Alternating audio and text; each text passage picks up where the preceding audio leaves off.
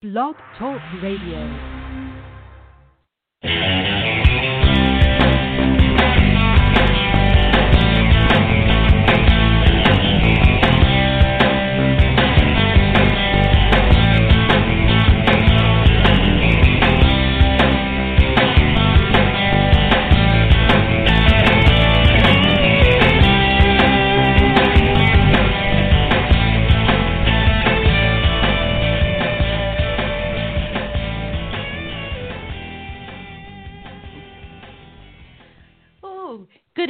Welcome once again to Madame Perry Salon, the podcast with more celebrities than the inauguration.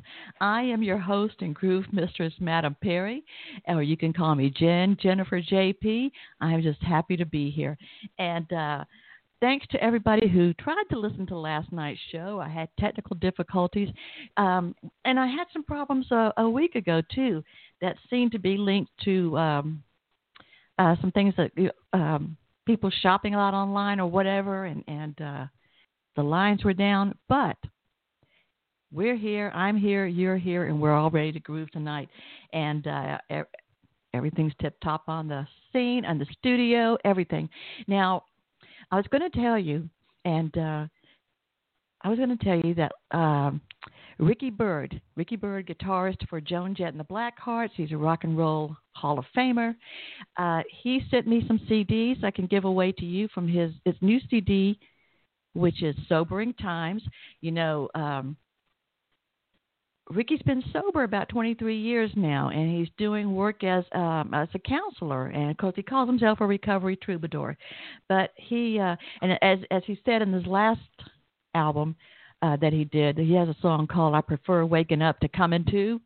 Yeah, so uh, we love Ricky, and we want to give away his CDs. And so, if you send me a message and answer this question, what guest did I have on my show in the last couple of months that said he is a graduate of zombie school? He graduated from a school, an acting school for zombies. Tell me who uh, who that is, and I'll send you Ricky Byrd's CD, and I think I've got some stickers he sent with it and stuff like that, some kind of swag. And let's see what else. Oh, Arden Myrin uh, from the show Insatiable. Uh, she plays Regina Sinclair on it's excuse me, Insatiable, and uh, you know Arden was here to talk about her book Little Miss Little Compton, about her uh, memoir about her life in Little Compton, Rhode Island, and she had some bags made, and she told me, you know, if you she had some bags designed to go with the book to complement the cover, which is a great cover. And if you order soon, you'll get one of those bags free. My friend Kenya ordered the book, and she got the bag from her and said it is so cute. She put the picture of it up on Instagram. Um, and who else we had? Um, Jamie McCallum, the sociologist, the book Worked Over. He was on here recently. Great show. And also Jerry Mitchell. Don't forget to get his book, Racing Against Time. He was here, I think it was two weeks ago. Jerry Mitchell is the is a, was a journalist and uh, in Mississippi. And after seeing the movie uh, Mississippi Burning, he made it his mission to bring the former Klan members responsible for the deaths of uh, Vernon Dahmer, Medgar Evers, uh, the four young girls that were killed in the church bombing, to bring them to justice. And he worked hard. It took a long time, but he did. And uh, and he was a great guest too. So uh, definitely get his book, Racing Against Time. He's a very interesting fellow. You can find his TED Talk. Oh, last Sunday or a couple of nights ago, I was a guest on the Peter G Show. And so if you haven't found him yet, Peter G Show, it's a television. It's not like mine. You know, you have to get dressed up and put on makeup for that.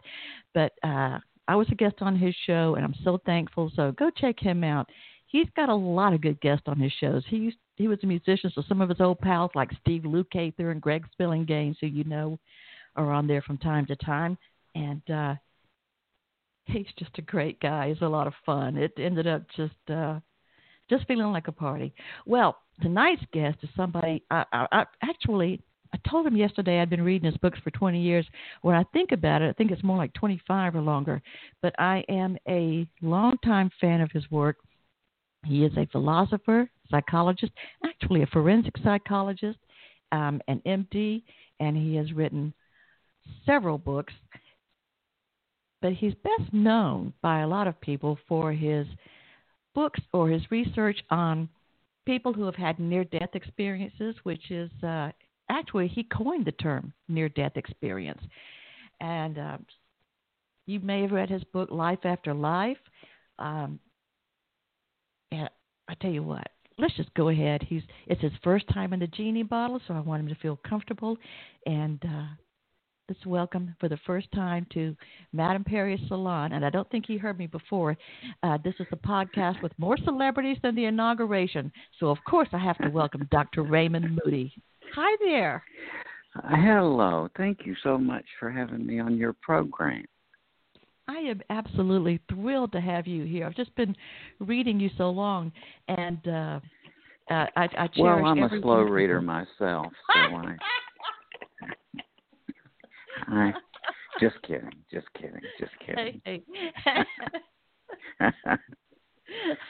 are you uh are are you are, are you having a hectic time at the holidays or is it pretty mellow around your household oh yeah you know something madam perry you will learn at age seventy six things smooth out they really do i was a kind of driven person in a way i I got my PhD in philosophy when I was 24. Then I taught philosophy for three years. Then I went to medical school and I had two doctoral degrees by the time I was 31.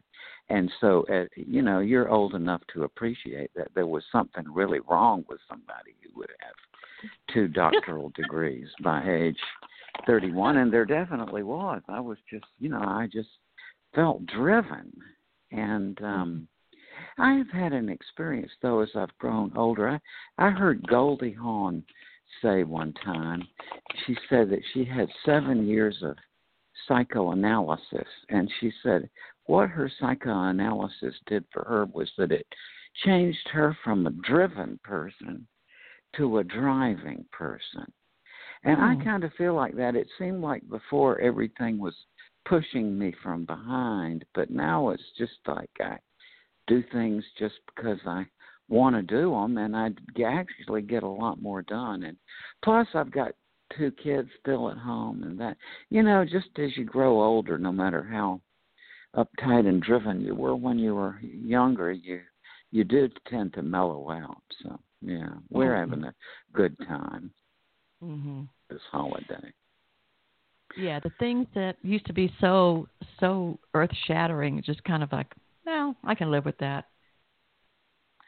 Yes, yes, yeah. You know, and I've seen so much, and um, also, you know, after all those people I've talked to, it's literally thousands since I uh, first heard about this when I was an undergraduate student in 1962 by reading about it in Plato, and then three years later, I met an actual living person, Dr. George Ritchie, who had that experience. And since that time, I've talked with thousands of people who you know, went to the brink of death, many of them cardiac arrest from which they were resuscitated.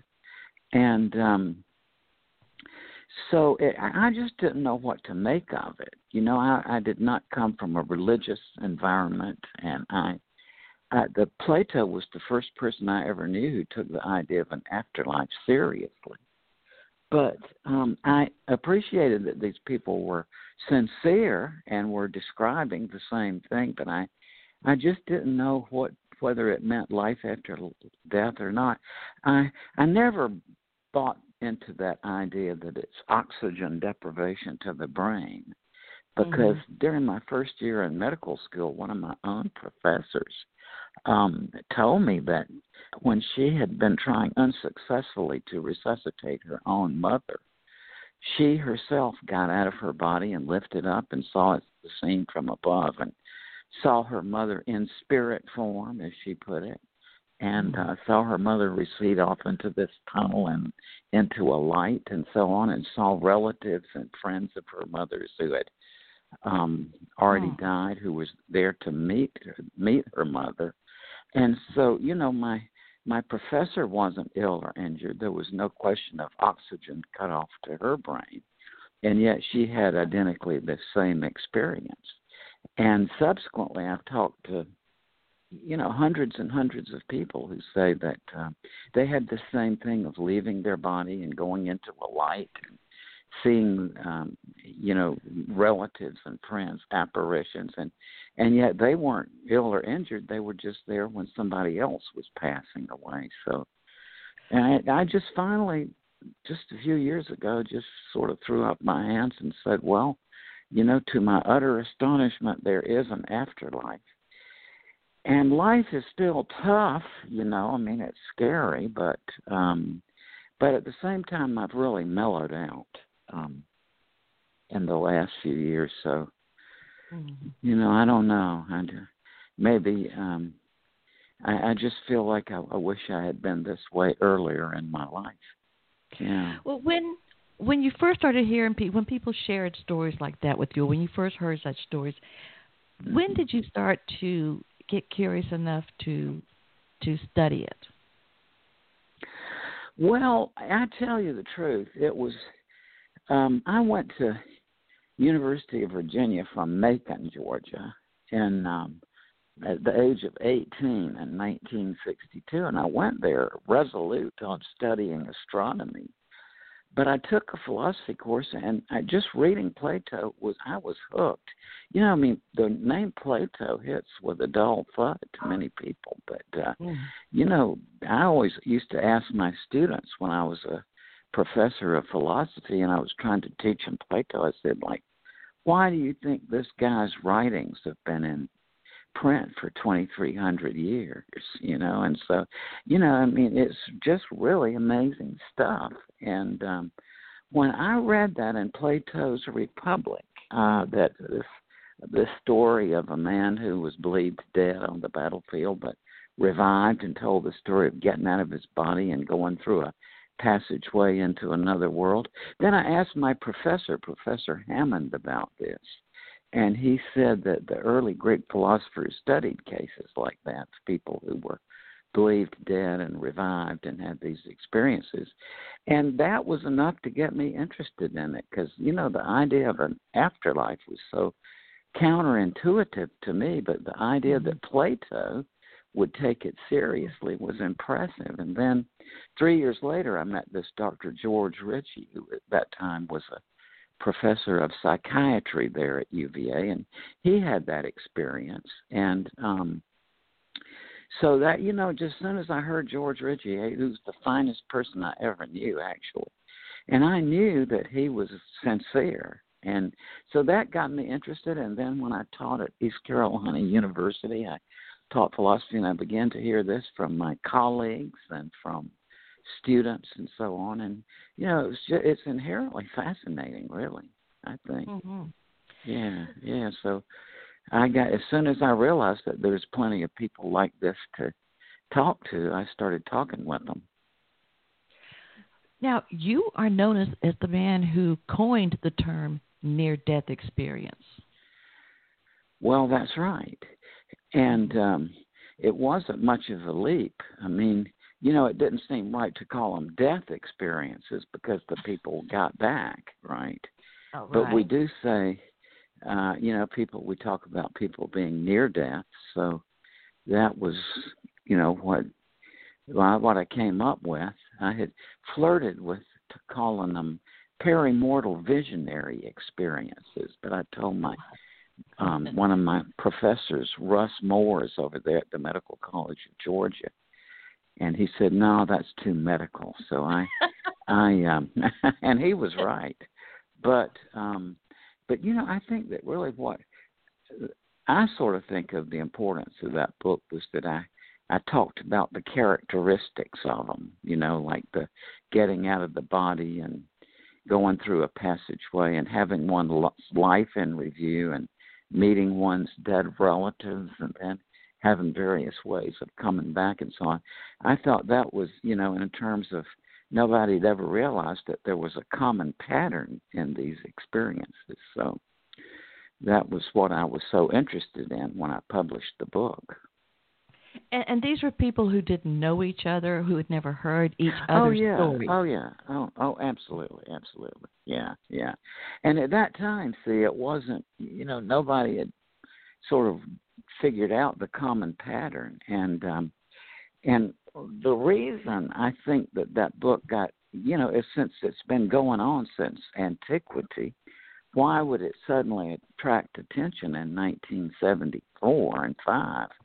Well, the reason was that by then, see, they had developed techniques of cardiopulmonary resuscitation to such a degree that many, many people were coming back. Whereas, though it happened in the ancient world, the number of people who survived that were few and far between.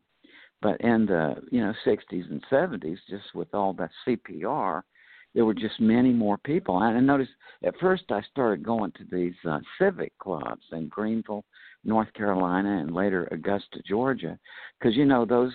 And it, then it was an all male province, you know, but the the Rotarians and the Lions Club and the Kiwanis and all, and you know they have to have a speaker every Tuesday or Wednesday. So, um, you know, I mean, as soon as I went to one, I'd be invited to all of them. And what I noticed, and these were the movers and shakers in these towns, right? But you know, it invariably after I would talk about this, two or three, or in one case, one of these uh, meetings, seven different guys came up afterward and said, Dr. Moody, I've never told anybody this, but. And so I quickly realized that people all talked about, oh, how courageous you were to bring this out. Well, I'm not courageous at all. I, but but by the time that book published, I realized that anybody who wanted to check me out would find plenty of cases for themselves. It was mm-hmm. just so common, and um, so you know, but I, I was surprised that it got all the attention like it did. Yeah. And and so it seemed like there were so many people who who had this story, and then I, I yeah. imagine they were cautious, but then but then excited yes. so that they could go ahead and speak up and not be shut run That's out of town. That's exactly right. That's a very good term, cautious. Uh, you know, uh, that was a very common thing I heard back then. Was Dr. Moody, I've never told anybody this, but and mm-hmm. and you know what I, I had a number of people who told me the same thing that they would when they got resuscitated they would try to tell the doctor about this but the doctor would say oh that's a hallucination don't talk about it or else would say well you know that's kind of out of my bailiwick you better talk to your minister about that but then some of these people said then they would go to their minister and try to tell the minister and the minister said, Well, that's out of my territory. You better talk to your doctor about that. and that was a very common thing I heard. So, um, but nowadays, nowadays, you know, it's, yeah, it's generally known. So, you know, people are less reluctant now to talk about what happened to them. So then people feel like there really is more something like, um, well, there is some confirmed evidence that you can tap into um, I've read some like a new universal knowledge. Well, I've heard that said, and mm-hmm. I um, you know, I still am. You know, my areas in philosophy were logic and philosophy of language, so I'm still I'm so mundane in one way, you know, and I'm still kind of going by the old way of learning by reading books and stuff. And yet, at the same time, I hear this from people all the time, and in these extremely lengthy cardiac arrests that go on. You know, the books say five minutes. Well, ho ho. You know, I've known people who were apparently dead for hours, and yet, um, you know, are still very coherent and everything. And you know, I'm just always realized throughout my life that there's a lot of stuff I don't know and probably can't know. But the ones with these extremely lengthy cardiac arrests say that they become aware of what seems to be a whole dimension of knowledge where people are just sort of pursuing the quest for knowledge. And um, one man said it was if you try to imagine MIT and Caltech and you know, Harvard and Yale and Princeton and all of them just squeezed into one, he said you still couldn't even begin to imagine what this place is like. So, in that sense, that's what I hear from people that, um, You know, that knowledge seems to be part of it. When people go through these life reviews, um, it's really interesting. That was one of the first things that was really interesting to me. And um, and later on, in, in doing my psychiatry training, I quickly became aware, um, and you know, having therapy patients and so on, that everybody seems to be chasing something, right? Like some are chasing power or money or fame or, as in my case, uh, you know, whatever knowledge, but but uh, whatever they were chasing, they said when they saw this review of their life in which everything they ever done had ever done appeared around them in a panorama instantaneously, like time sort of stood still. And when they saw all these things they did they had done, they they remembered it, but also that they they were empathically embodied or embedded in the consciousness of the people with whom they've interacted. So, in this situation, if you see yourself doing something mean to somebody, then you you feel the hurt directly. Or if you see yourself doing a kind-hearted action to someone else, then you feel the good feelings. And um, and this is often conducted in the presence of a, what they call a being of light. You know, some say Christ or Jesus, or others say God or an angel or a being of light. But they say that this presence um, can see everything they've ever done and yet loves them completely. And so they come out of this, whatever they were chasing before, um, saying that what this is all about while we're here is to, to learn to love. And uh, that's a sort of universal message that comes from this.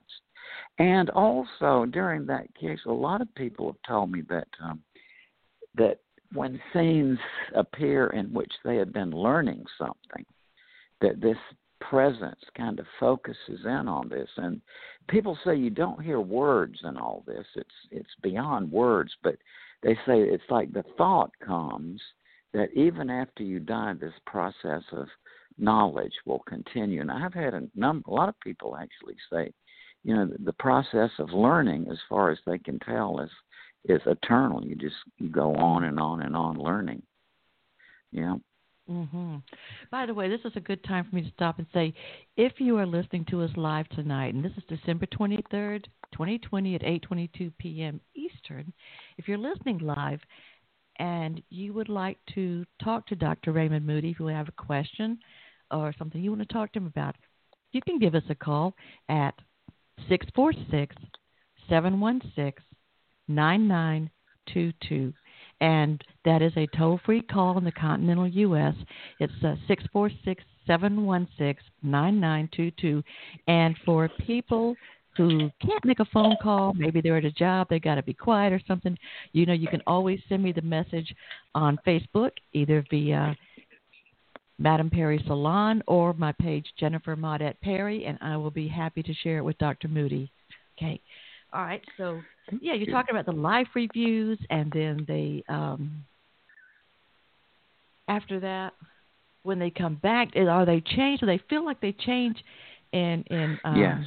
appreciation of life, yeah. or yeah, they say that number one, they don't have any more fear of death. Now, not that people would die in an unpleasant way, but they all say that this gives them the absolute, unshakable conviction that death is the transition to another state of existence, kind of. And mm-hmm. also, they say that it it shows you that really what this is all about is learning to love. It's kind of an educational program we're going through. And frustratingly, they say that even though you see this, you see all the things you've done and how they hurt people or helped people, but that even after this, that it's very hard, as I like to say, to get through the average day without wanting to choke at least one person. In other words, you're still you're still a human being. Um, mm-hmm and that yet you've had this and i will say after knowing thousands of people like this they do a pretty good job i mean i think that one of the common things you see with people who've been through this is that it puts them on a life course of trying to you know a spiritual quest kind of and um I my friend Dr. George Ritchie, the first person I ever knew, had this. He used to get up at four o'clock in the morning every day and pray and meditate before he went to see his patients and and George was just a thoroughly fine person, you know, and so it does it has a big impact on people. Hmm. Now there was another in Glimpses of Eternity. I think that's the book where you 1st mm-hmm. started talking about shared death experiences. Yes. Yeah. Yeah. That's mm-hmm. right. And I knew about these all along, but you know, after when Life After Life was published, I was right into my psychiatry residency and didn't have much time anymore for writing books, but uh I just kept on working on this and gathered lots of cases of people who had the same experience that I've described, except they weren't themselves ill or injured. They were just there in the presence of somebody else who died. And all of these things that you know you hear from the near death experience also occur sometimes to the bystanders who say, for example, as as grandma died, I myself got out of my body and went part way toward this light with her, or people say that if somebody's dying, the whole room seems to fill up with light, or people will report um, seeing apparitions of the deceased coming into the um, room where a person is dying. I, I saw that quite a bit in medical school and residency, where the nurses who knew that I was sympathetic to this would talk to me about seeing apparitions of the um, dying people in, in there, and you know, in the uh, in the presence of people who were passing away. And most remarkably of all, I have a lot of cases where the bystander actually um, empathically co-lived the dying life review of the person. Which oh, to me. I think that's probably the most troubling thing I know about this, because you know I'm, I'm even hoping to recuse myself from my own life review, much less the idea that there would be a spectator, right? And and and so that is troubling to me in a way. And yet, what people tell me is that um, no, it's really perfectly natural because I guess you know I learned as a psychiatrist, we all pretty much have the same secrets, right? So you know, mm-hmm. most pretty of the much. things you see there, yeah. And um, for a long time, I thought, well, surely this had to be something who was somebody who was very intimately connected with the dying person. And then a few years ago, my wife and I got a communication from a physician who was called to the ER to resuscitate a patient. He had never laid eyes on this man, but he said as the man was dying that he saw this holographic or panoramic life review of the man unfold.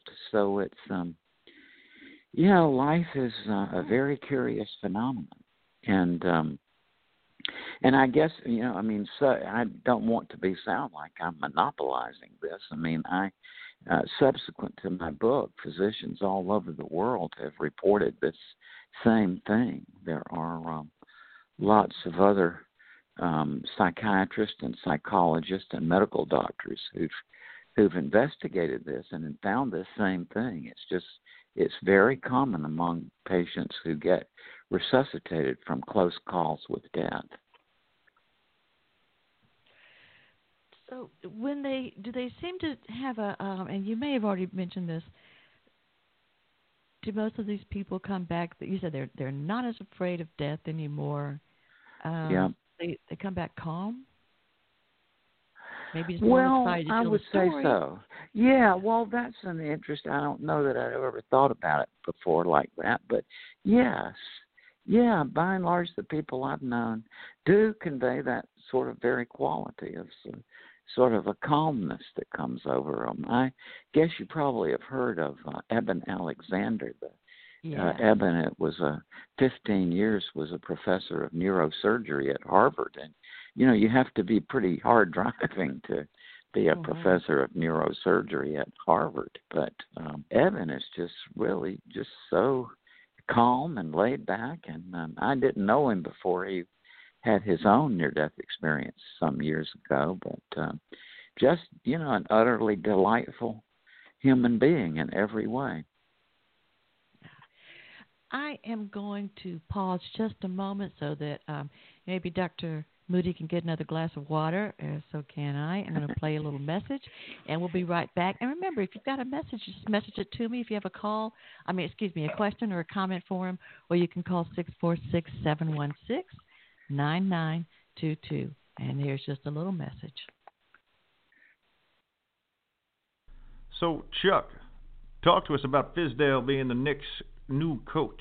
What's your uh, thoughts on that? Well, well, I, I tell you right now, Ernie, it don't matter who gonna coach this team. They don't got no talent on it, and I don't, I don't really feel I talk. That's kind of harsh. I don't feel I talk about the Knicks right you now. Want to talk about lunch? No. what would you like to talk about, Chuck? See, Ernie, I've been listening to a podcast called Madame Perry Salon, and I think Jennifer Perry she's a great host. I mean, she got all these bestseller authors, Rostov, all the comedians. What about people you that could, don't have rings? Here we go again. Real funny, real funny. but I think she's great, and I think people would love her show. She got a great laugh. She make the laugh come out of nowhere, like an eagle come in there and just steal the whole show. It's it's it's a beautiful thing. It's not terrible. All right. You know, sometimes, Dr. Moody, not terrible is the best I can hope for and feel good about it, too. yeah, well, you know, I just, uh, I, I tell you, Madam Perry, I got to say this that there's a lot of stuff in psychology about, you know, self esteem and the importance of self esteem. Well, what I've learned in my life tells me the direct opposite. I try to keep my self esteem as low as possible because, you know, ego is the really, like, my ego trip was jealousy, right? And I think that you only need one ego trip. And um to me, you know, if I was saying that I had abandoned my ego because I laid on the bed of nails and burned the incense and climbed up the mountain or whatever.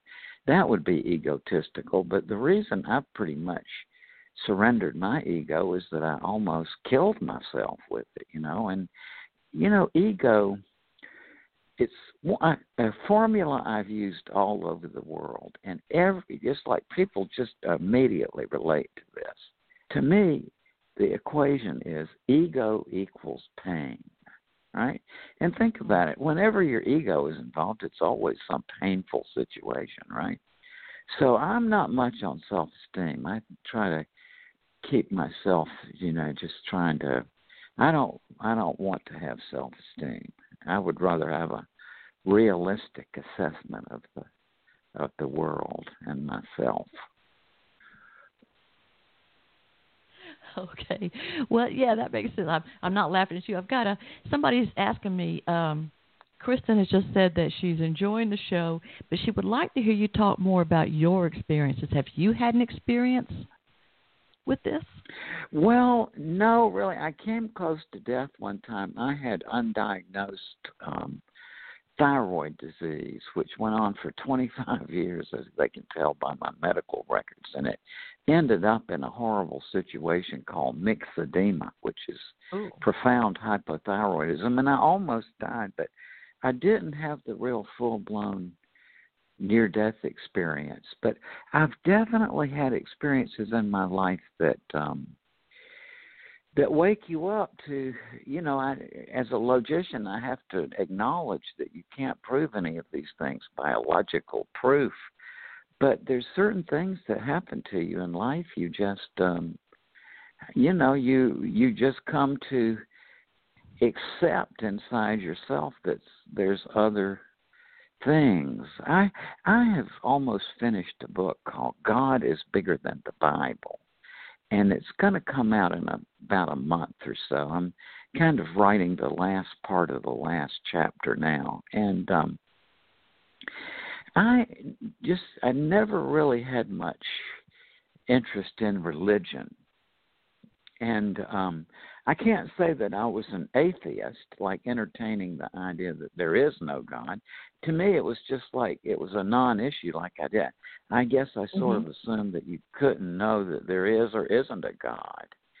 But hearing these people with near-death experiences sort of woke me up to that, side of life and then prayer came along and I've had these amazing experiences with prayer that well for example um back in 1990 I moved into Mill that had been built in 1839 and it was last rewired in 1950 40 years before. Well I knew it needed rewiring but um didn't have the money at the time. So three years and four months passed. And in September of 1993, my wife one day said, Well, we can get the money together now for a rewiring. But we didn't have any, uh, we didn't know any electrician. So I swear to God the following events happened. My wife and I held hands by our kitchen sink, and we prayed that God would send us just the right electrician. Okay. Uh, the next morning, the phone rang, and Cheryl picked up the phone and said hello, and a voice on the other end said, "Hello, this is B.R. Wilson." Cheryl said, "Yes, B.R. What is it?" And he said, "Well, your number just came up on my beeper." And Cheryl said, "Well, we haven't had any." We made any phone calls this morning, BR. What's this all about? And he said, Well, I'm an electrician. And Cheryl said, Well, come on over, Bill. We do need an electrician. so, to make a long story short, he went around, he did his inspection, and then he was going out, and Cheryl was putting him in his van, and he said, well, it's going to be a few days before I can get out here to do this because he said I come from a real close family around here, and we all love each other very much. And he said, and my 38 year old brother dropped dead of a heart attack the other day, and my mother had a heart attack on the way home from the funeral home. So oh. Cheryl said, Well, BR, my husband might be able to help you with that. He talks with people who've been through that kind of thing. And BR said, Well, my mother gave me this book called Life After Life to read, and it's helping some. Really? Now, yeah, yeah. Now, no. not not only not only that, but BR is still our friend after you know 27 years. So my point is, it's I you know prayer and and mm-hmm. I just you know somebody asked me, do you believe that God exists? I say no, absolutely not, because number one, I, Raymond Moody, am a very limited human being, and any belief that I could form about God would be bound to be off base in one dimension or another. Plus, if you think of that sentence, do you believe that God exists? The emphasis of that sentence is on the word exist, not on God. But as a logician, I could sit down and take about an hour, but I could go through explain what the concept of existence means and even show you how to symbolize it. But when it comes to God, see, I think God is bigger than existence. That, you know, to try to lasso God and put him in a human concept like existence. Mm-hmm. I mean, that's and so what I say is I have a relationship with God. Is the way I look at it, and you know, you you pray for things, and prayer does affect the outcome. It really, I mean, I've just, you know, and I'm not religious, by the way, and um so, but I I do, you know, that is experiences like that, and and I guess a real a real experience back in 1991 of actually feeling the presence of God during a time of turmoil in my life, and so yeah, that that kind of thing I've had, but I haven't had in like a like a classic near death experience. But plenty of experiences that wake me up to the reality that this thing we're in is it's kind of an illusion and you know mm-hmm. you know and if you're in your seventies you just listen to this and you say yeah he's right but younger people you know they probably sound that's probably sounds psychotic to them but the older know. you get the more you realize that you know this life that we're in is not what it seems to be it's kind of a, mm-hmm. a story yeah. You're a little too young to remember, but Elie Wiesel. I'm just a kid. Was, you are ten years younger than me, so. But no, anyway, no, no, so, no, no. I'm I'm 30 years younger than you. This is on radio, okay? oh, okay, gotcha, gotcha.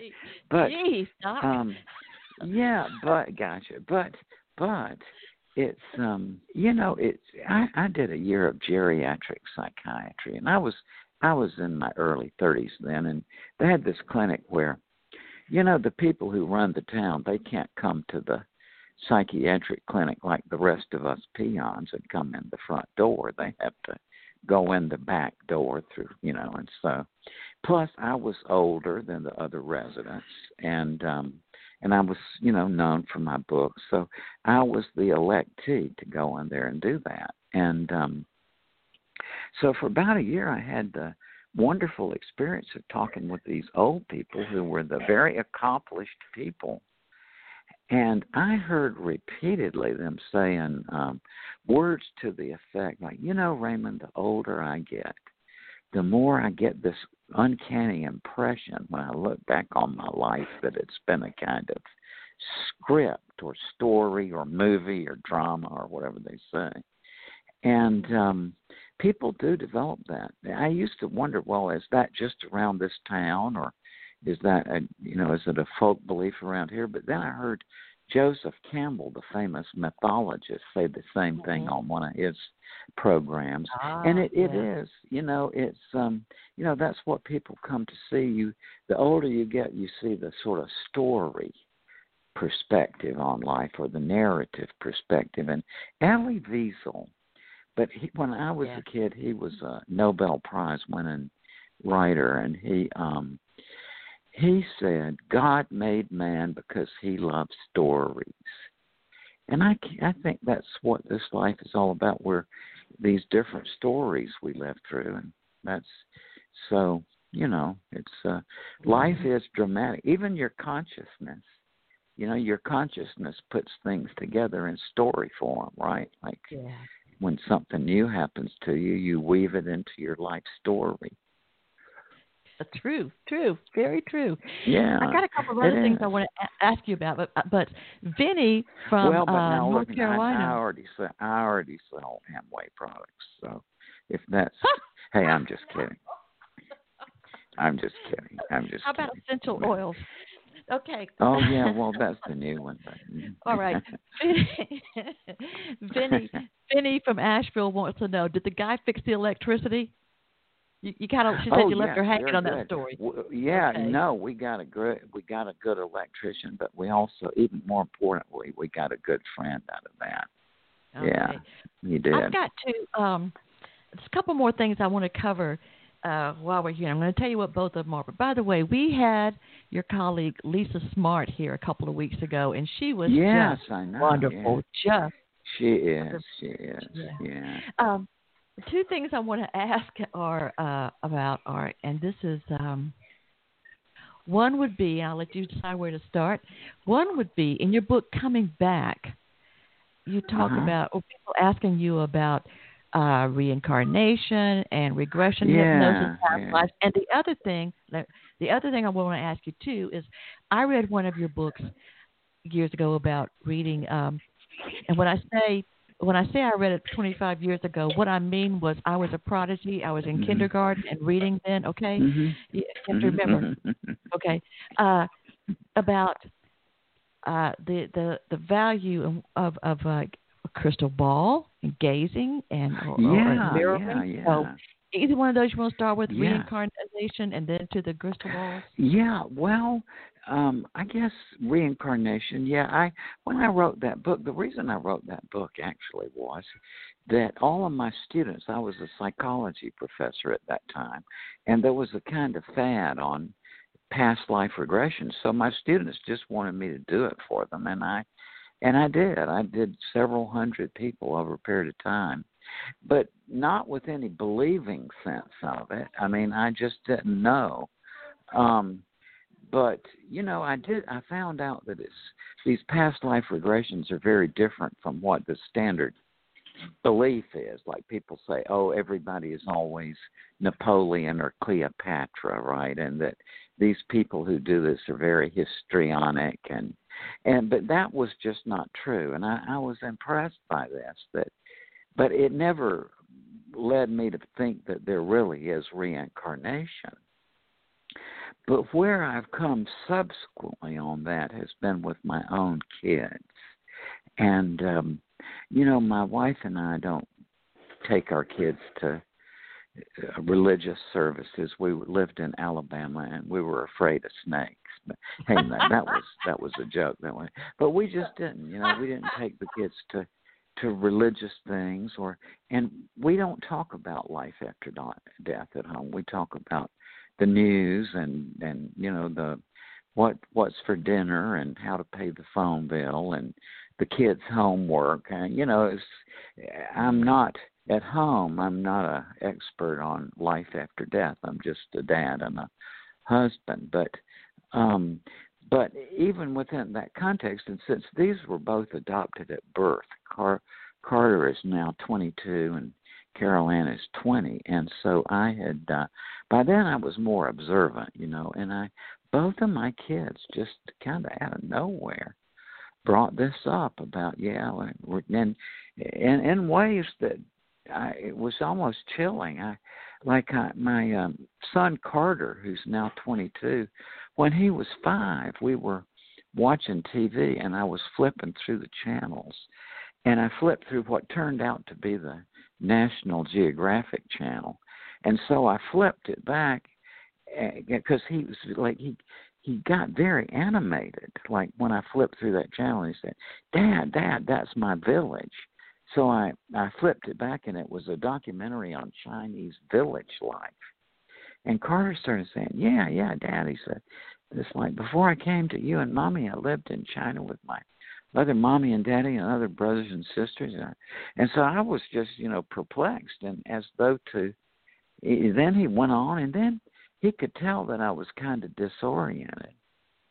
Mm. So then, as though to ground me, he said, Yeah, yeah. He said, and then I was up in the trees looking down at you and mommy lying in the grass. And I knew exactly what he had talk, was talking about because uh, what the event he was describing was my wife and I were in Greece and we were at a archaeological site, and we had just gotten off the plane a day or so earlier, and we were exhausted. And the attendant at this place said, "Yeah, just lie there in the grass and have a nap."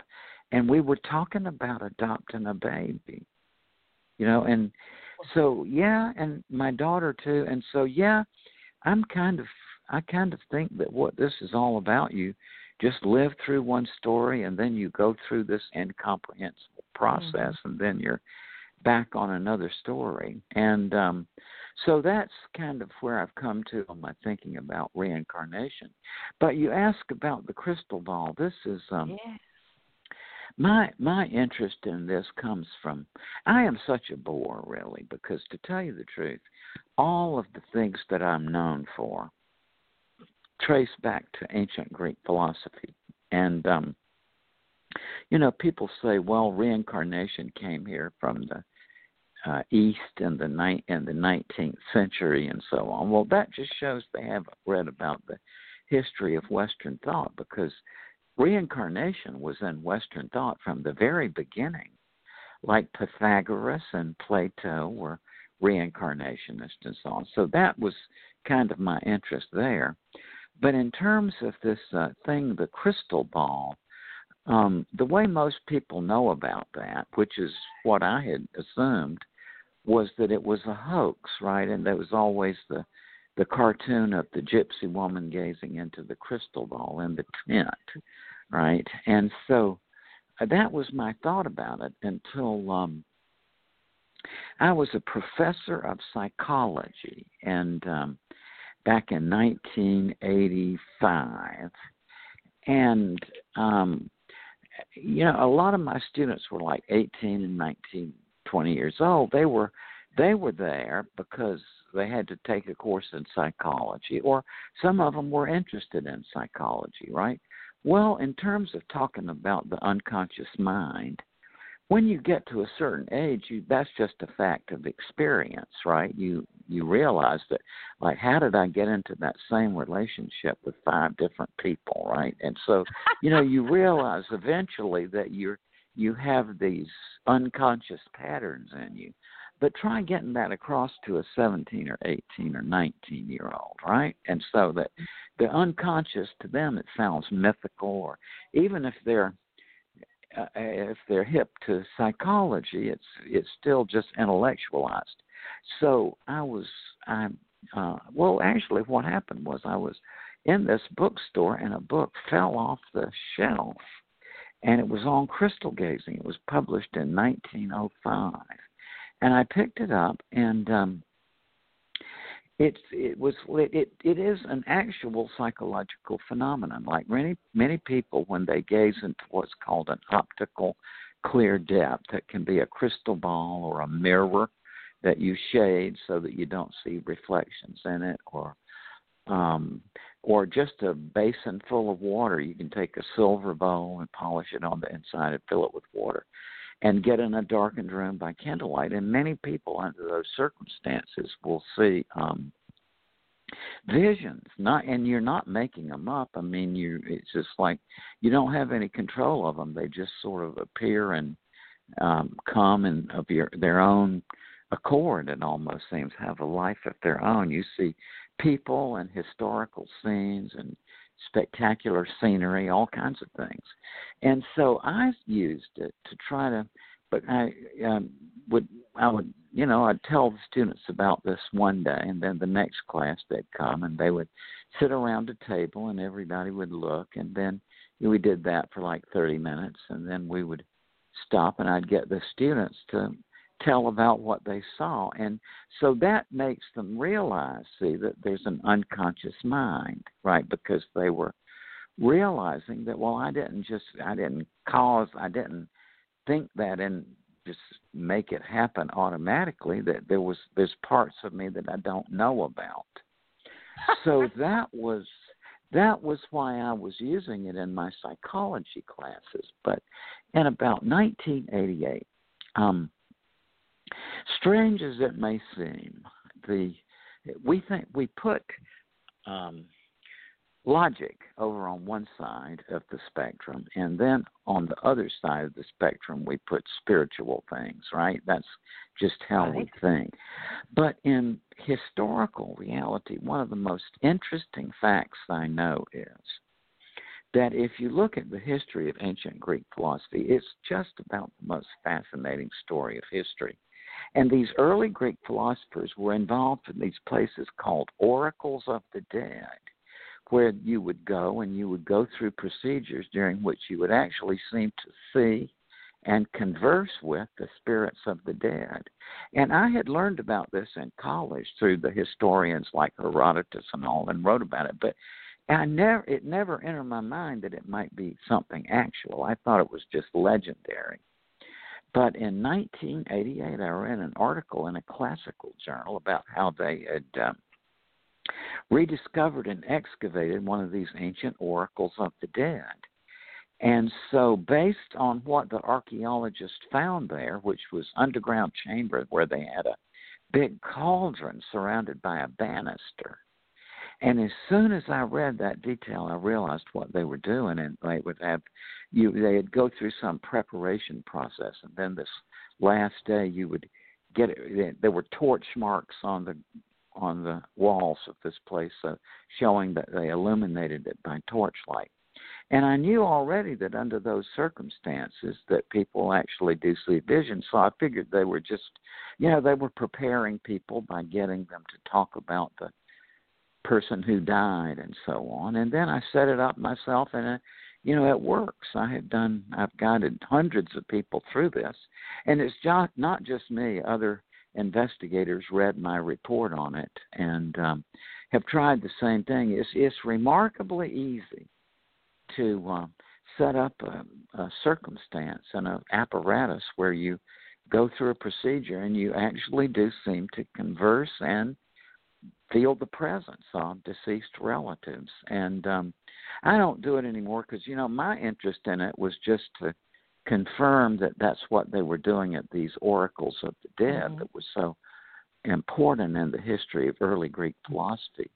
Right. And, and uh, right. but subsequently it's been used to, as it used to, it was used in the Middle Ages as a even as a therapeutic modality for severe grief responses and so on. Yeah, and, and I was going to say, you know, you talk about that about the um, uh, the, the psychomanteums, uh, the oracles mm-hmm. in your reunions, visionary counters, yes. departed loved ones. And I want to stop now to say, by the way, folks, you could get his books on his website, Life After Life. It's called lifeafterlife.com. That's the website yeah. for Dr. Raymond Moody. And also Lisa Smart, if you heard her a few weeks ago here, uh, you can get her books there as well and know what kind of things they have going on. They, Dr. Moody, you keep up with the you're up to date with all the trends. You're even doing virtual shows. And I wanted to ask you uh, yeah. first, let me name your books Life After Life, The Light Beyond, Glimpses of Eternity, Coming uh-huh. Back, Paranormal, uh-huh. My Life in the Pursuit of Afterlife, Reunion, uh-huh. Visionary Encounters with the Departed Loved Ones, and uh, you've got what the newest Making Sense of Nonsense. And uh, right. Do you, you know, you were telling what are the whimsical writings of Dr. Seuss have in common with near-death experiences?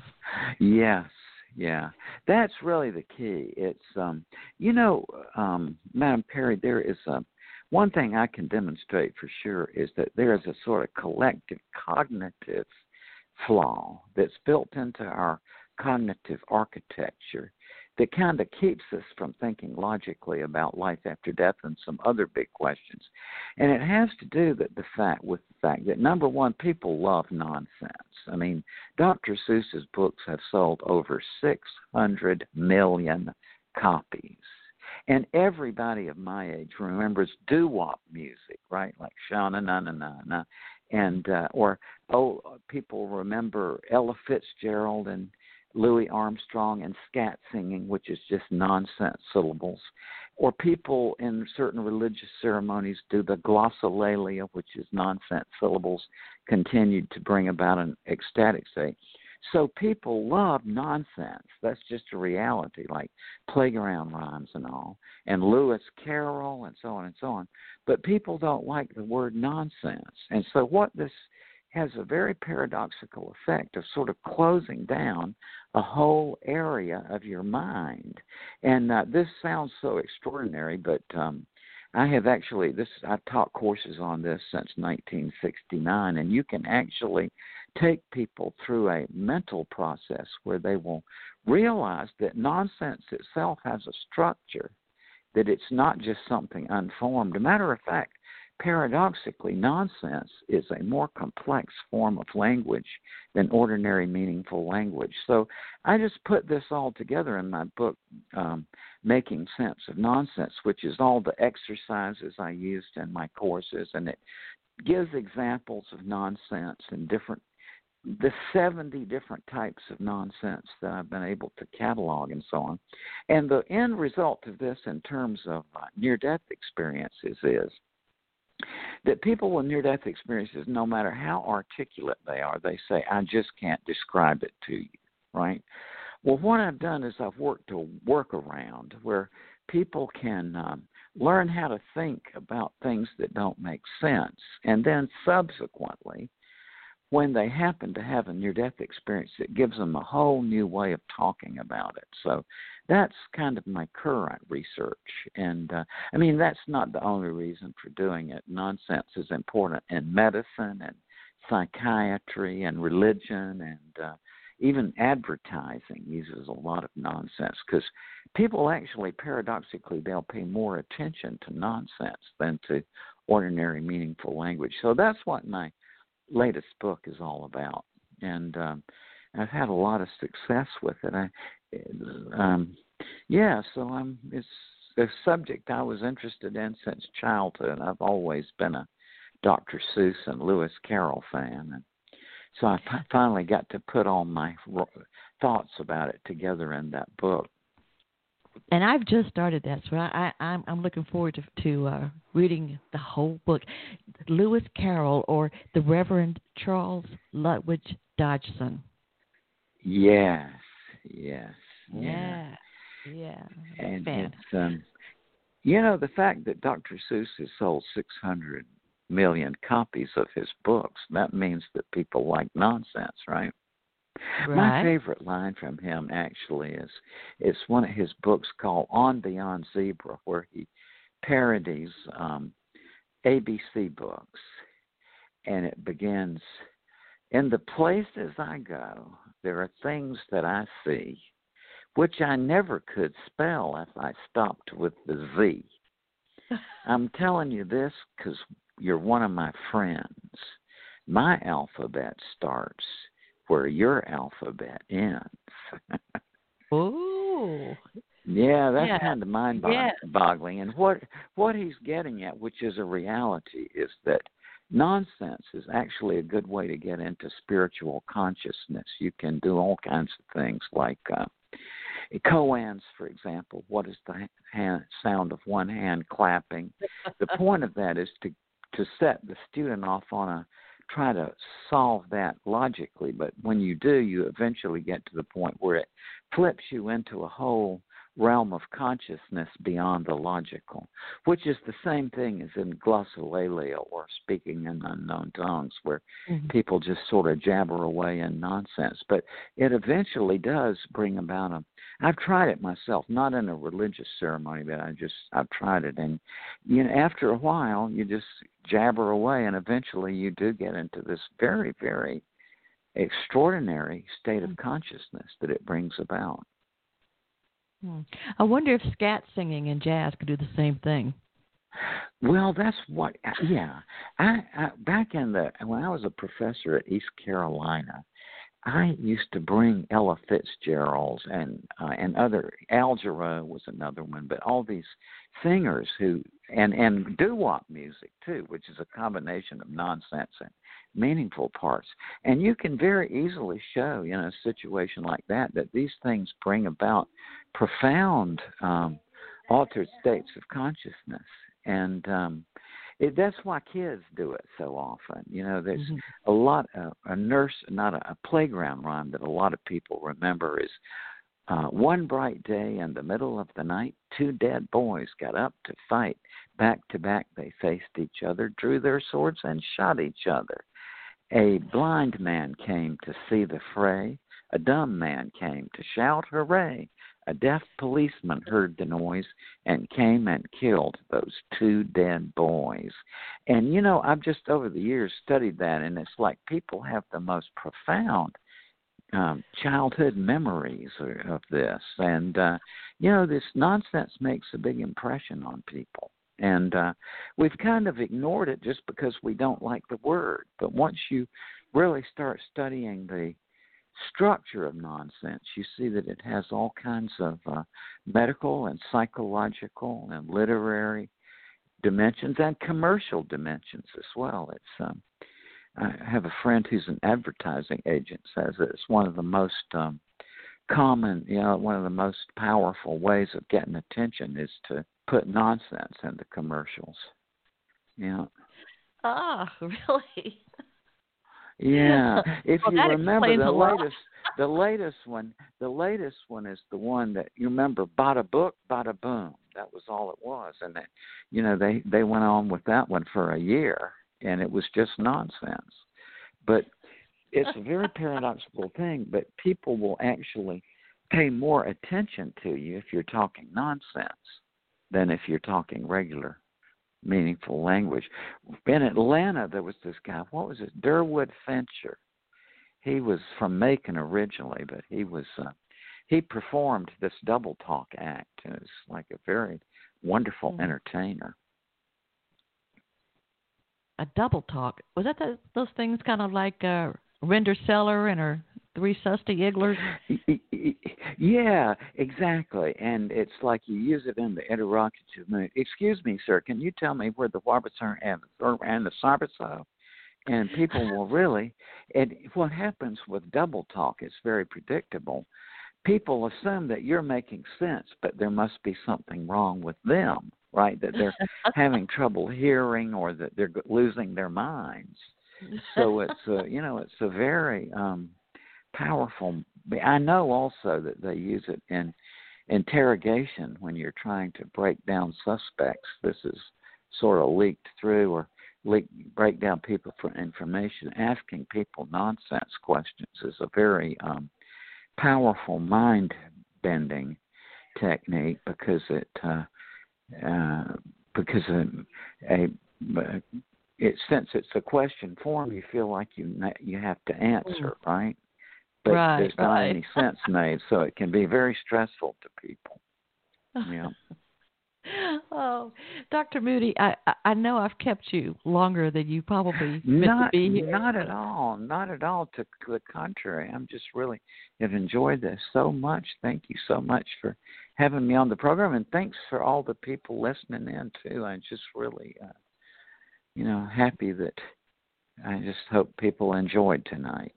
They are. I've got a message from uh, Tony in Tony in Tennessee, and uh, he says, "Great show. Um, I've always liked his books, and like them even more now that he's heard that I've heard his explanations. Um, so thank you, Tony. Thank also, you so much, Tony. Thank you very nice? much. Also, um, Scott in Arizona says, "Great show, another great guest. Thank you so much. I I am already a fan yeah. of Dr. Moody, so thank you." Uh, thank and you, Scott. Yeah. That's very nice. Thanks, Scott. Hope things are good in Arizona. So, yeah, that's that's a good show. And then uh, who else? Um, and then Patrick, Patrick and Marilyn said, sent me a big thumbs up and said, "Good one, good show." Oh, great. Thanks.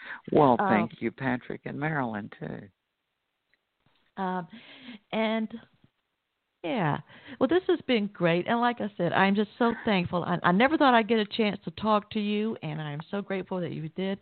Uh, Um, and hope you have a lovely holiday. I don't know what you're doing. You know, You I'm kind of like you. I'm, I'm scared of churches. I'm not just scared of the snakes. I'm scared of some people Yeah. trying to do laying on hands prayer.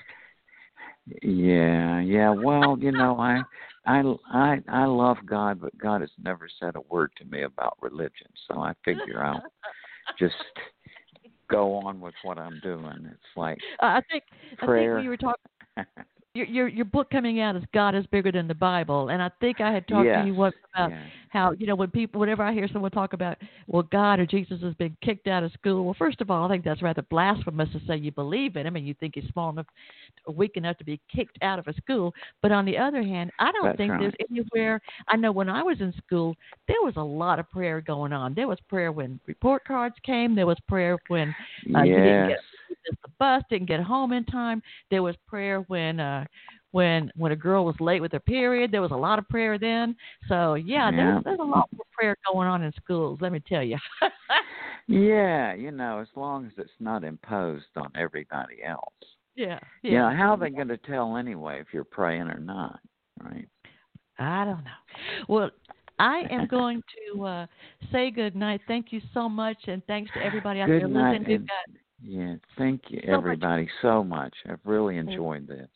Well, thank you. And you know, I'm going to close with um, my song from my CD that I'm going to send to you, and it's um, kind of back on those tunes. and Everybody's got to swing. Well,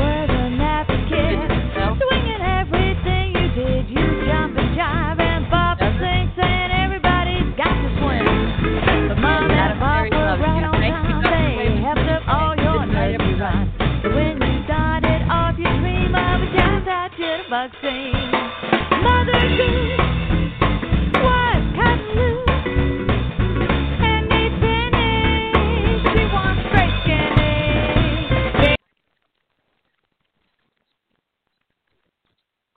the Lucky Land slots, you can get lucky just about anywhere.